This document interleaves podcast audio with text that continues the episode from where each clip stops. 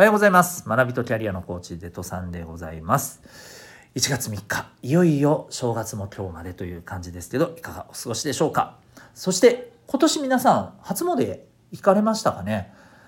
えー、コロナのこともあるので見合わせてるっていうところも多いかもしれないですね。うちも実はあのそのパターンでして旧正月の時に行こうかなというふうに思ったりしています。で僕高校生の時なんかもう必ず12月31日夜から友達と出かけてそのままねあの年明けの夜1時とか2時くらいに初詣に行くっていうのがもうパターンだったんですけどえー、その時にねすごく思ったことがあって神社の巫女のアルバイト巫女さんのアルバイトあれめちゃめちゃかっこいいなと思ったんですよね。いやだってあのあの格好もかっこいいですけれどえっ、ー、とあのみんながさこうあれだけ1年で多分最大級に浮かれている時にあえて働いてるんですよ。しかも浮かれているあの真っ最中の場で働いてるんですよ。なんかやっぱりねあのシチュエーションが僕はすごいかっこいいなと思っていてで実はそう思ったのもこの高校生で、えー、友達と神社に行った時にクラスの女の子がたまたまねアルバイトしててそこに出くわしたんですよ。で「ああ!」ってなって「何してんの？バイトしてんの？すげえ!」みたいな話をねちょっとしてで後々こうあの学校が始まってから「どうだったの?」って聞いて「えー、なんか面白かったよでも大変だった寒かった」みたいなね話を聞いていやその時ねすごい彼女かっこいいなって思ったんですよね。うん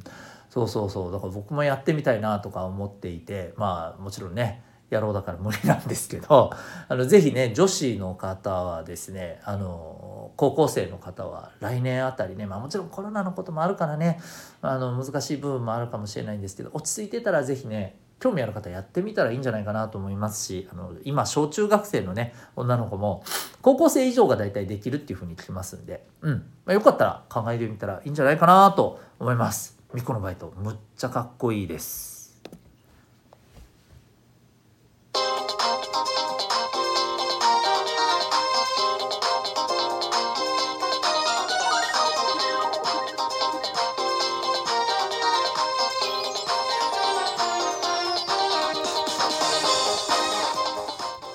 皆さん日々行動してますか？小中高生の生きる力ジオ本日もホームルームのお時間がやってまいりました。ナビゲーターは親子の学びとキャリアのコーチデトさんでございます。小中高生のオンライン教室みんなで自主学も運営しております。この番組では小中高生の皆さんに勉強や将来人間関係などの悩み解決に役立つ情報や日常がちょっぴり楽しくなるエピソードをシェアしております。またメンバーシップの方では10年後社会に出るのが楽しみになる。聞くだけ生きる力の授業も放送しております。こちらの方では月額たったの800円で社会で成功するための、えー、その人の習慣。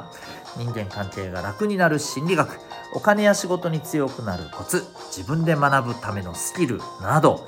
学校のカリキュラムでは勉強することができない。でも社会に出たらですねすごく必要とされるそんなテーマを聞いて学ぶことができる内容になっています。小中高生の皆さんはもちろんお母さんお父さんと一緒にね聞いていただいてもお得な内容となっております。将来に向けて必要な学びはここでいかがでしょうか？ということで興味ある方はメンバーシップの放送も聞いてみてください。あの入ってない方も最初の何分かはね聞くことができるようになってます。今日のホームルームのテーマはですね、えー、自由に過ごしてって言われたら？というテーマで、えー、お話ししていこうと思います。えーと皆さんあの例えば一日自由に過ごしていいよって言われたらどうします？これ意外とですねうん。ここに何て言うのかな。時間の使い方の現時点でのですよ。時間の使い方のうまさがまあ出てくるところなのかなっていうふうに思うんですけれど、えー、これですね是非自分でいろいろトライしてみてほしいんですよ。なんでかというとですね例えばまあ、今だったら皆さん想像してくださいね。普通の日々普段の日々。朝何時から学校決まってるでしょ。ねホームルームが始まると。で学校行ってホームルーム始まったら1工事が何時何分から決まってますよね。その後2工事3工事4工事給食清掃活動なんやら5工事6工事決まってるじゃないですか。その通りにこうやっていけばいいわけですよね。そこに迷いとか自分でどうしようとか全く必要ないじゃないですか。おそらく皆さんが自分で自分の時間をデザインしていかないといけないのって平日で言うならばまあ大体夜6時以降夜っていうか夕方か、うん、ぐらいでしょ。下手すると。そっから後もやることが大体決まっていて、まあ、ご飯とかお風呂とかあるでしょうし、まあ、学校の課題かなんかやらないといけんとかこんなんやってたら多分自分でこう決めて動く時間ってそんなないと思うんですよね。まあ、土曜日曜だったらもう少しあるかもしれないけど部活動とかやってる人ってやっぱりそれでも何時間かはもうそこが決まってるわけじゃないですか。で練習試合とか大会とかあろうもんならほぼ1日もう決まってるわけじゃないですか。何が言いたいかっていうと自分で全くあなたの好きなようにしていいよっていうでもあの全くそこには何も決まってないよっていうところからこう作っていく言うなれば真っ白の画用紙を手渡されて何でもいいから絵を描いてみなって言われた感覚と一緒ですよねその時に例えば絵だったらさ自分でこれを描きたい。自分は今こういうことを描きたいんだ。こういう色でとか分かってればどんどん進むと思うんですよ。そして、まあ、そういう自分の描きたい絵を描けると思うんだよね。それと同じように一日こう自分に全く自由な時間が許された時にこれをやりたい。今自分これやらないといけん。やらないといけんっていうのもあるだろうしこれやりたいなっていうのが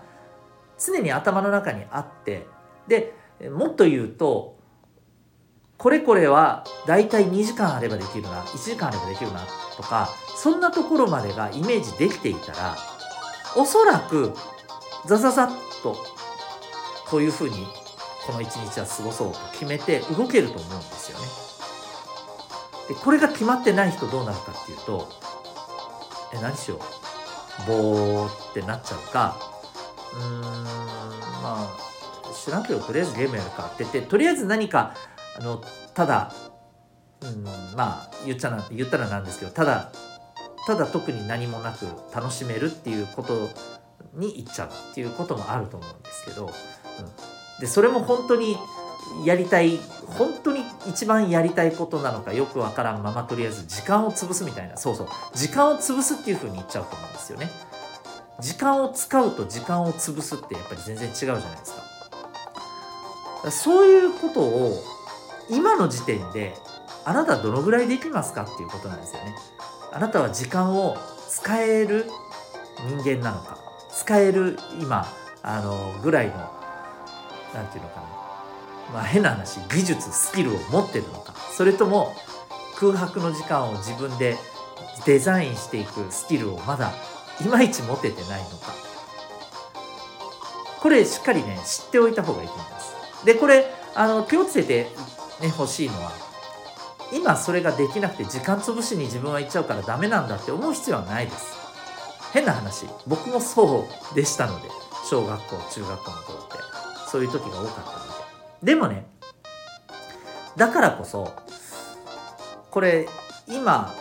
自分が何をすべきかとか何をしたいのかとかこういうことを普段から頭に思い描いていくことってすごく大事だよっていうことをここでちょっとね、あの改めて何て言うのかな知ってほしいというかこの大事さを分かってほしいかなって思うんですよね。ちょうど今日とかあるいは明日ってそういう日だったりしません？つまり何かやるっていうことがもうあらかじめあらかじめ決まってたりすることってない日だったりしませんかね。まあひょっとしたらそうじゃない人もいるかもしれませんね。すでに、えーと、友達といやもう今日は映画見に行くって決まってるとかね。わかんないけど遊びに行くって決まってるとか。予定が決まってる人は決まってるでいいと思うんですけど。そういや特にないなって思った人はちょっと考えてみたらいかがでしょう？この空白の一日をどのぐらい自分で有効に有効にっていうのは自分がすごくあの終わった時にこの一日が終わる時にあ自分いい過ごし方したなめっちゃいい時間の使い方したなって思えるようなそんな時間を自分で作って過ごせるか。これちょっとね意識してみたらいいのかなと思います。あのこれがねできるようになってくるとうーんとね変な話早く一日過ぎないかなああみたいな時間とか日ってなくなりますよ。これめちゃめちゃあの皆さんにとっては多分いいんじゃないかなと思うんですよ。あの分かります？早く一日過ぎないかなって思ってるあの気分。あの気分の日ってめっちゃ嫌じゃないですか？僕すごい嫌だったんですよね。そういう日なくなりますよ間違いなく。だあのそういう日が多いっていう人は逆に言うとねまだ時間を本当に自分が何て言うのかな気持ちよく自分にとって良かったなって思えるように過ごす方法がまだ身についてないってことなんですよ。時間の楽しみ方を身につけてないってことなんですよ。これすごくもったいないことだと思うのでちょっと今回いい機会なのでこれを意識して自分で一日デザインしてみる。そして終わった時にあいい過ごし方したやつさ。っていうふうに思えるようなそんなね一日を作ることにチャレンジしてみてはいかがでしょうか。もし今日明日何も予定ないぞっていう人はチャンスだと思います。やってみて、えー、ください。ということで今日は、えー、自由に過ごしてみてって言われたらというテーマでお送りいたしました。私学びとキャリアのコーチデトさんが運営しているオンライン教室みんなで自主学というのがあります。この放送のコメント欄にリンクがあるのでウェブサイトチェックしてみてください。自分で自主学習をしていく習慣を身につけていくまあ、そんな場であったりですね。あるいは、えー、オンラインの授業で、えー、学校で学べないような、えー、でも社会で必要とされるような力を身につけていく。生きる力の授業というのもやっております。ぜひぜひチェックしてみてください。それでは今日も心が躍るような学びの瞬間たくさん掴んでいくために行動していきましょう学びとキャリアのコーチデッドさんがお送りしました。それではまた明日のホームルームで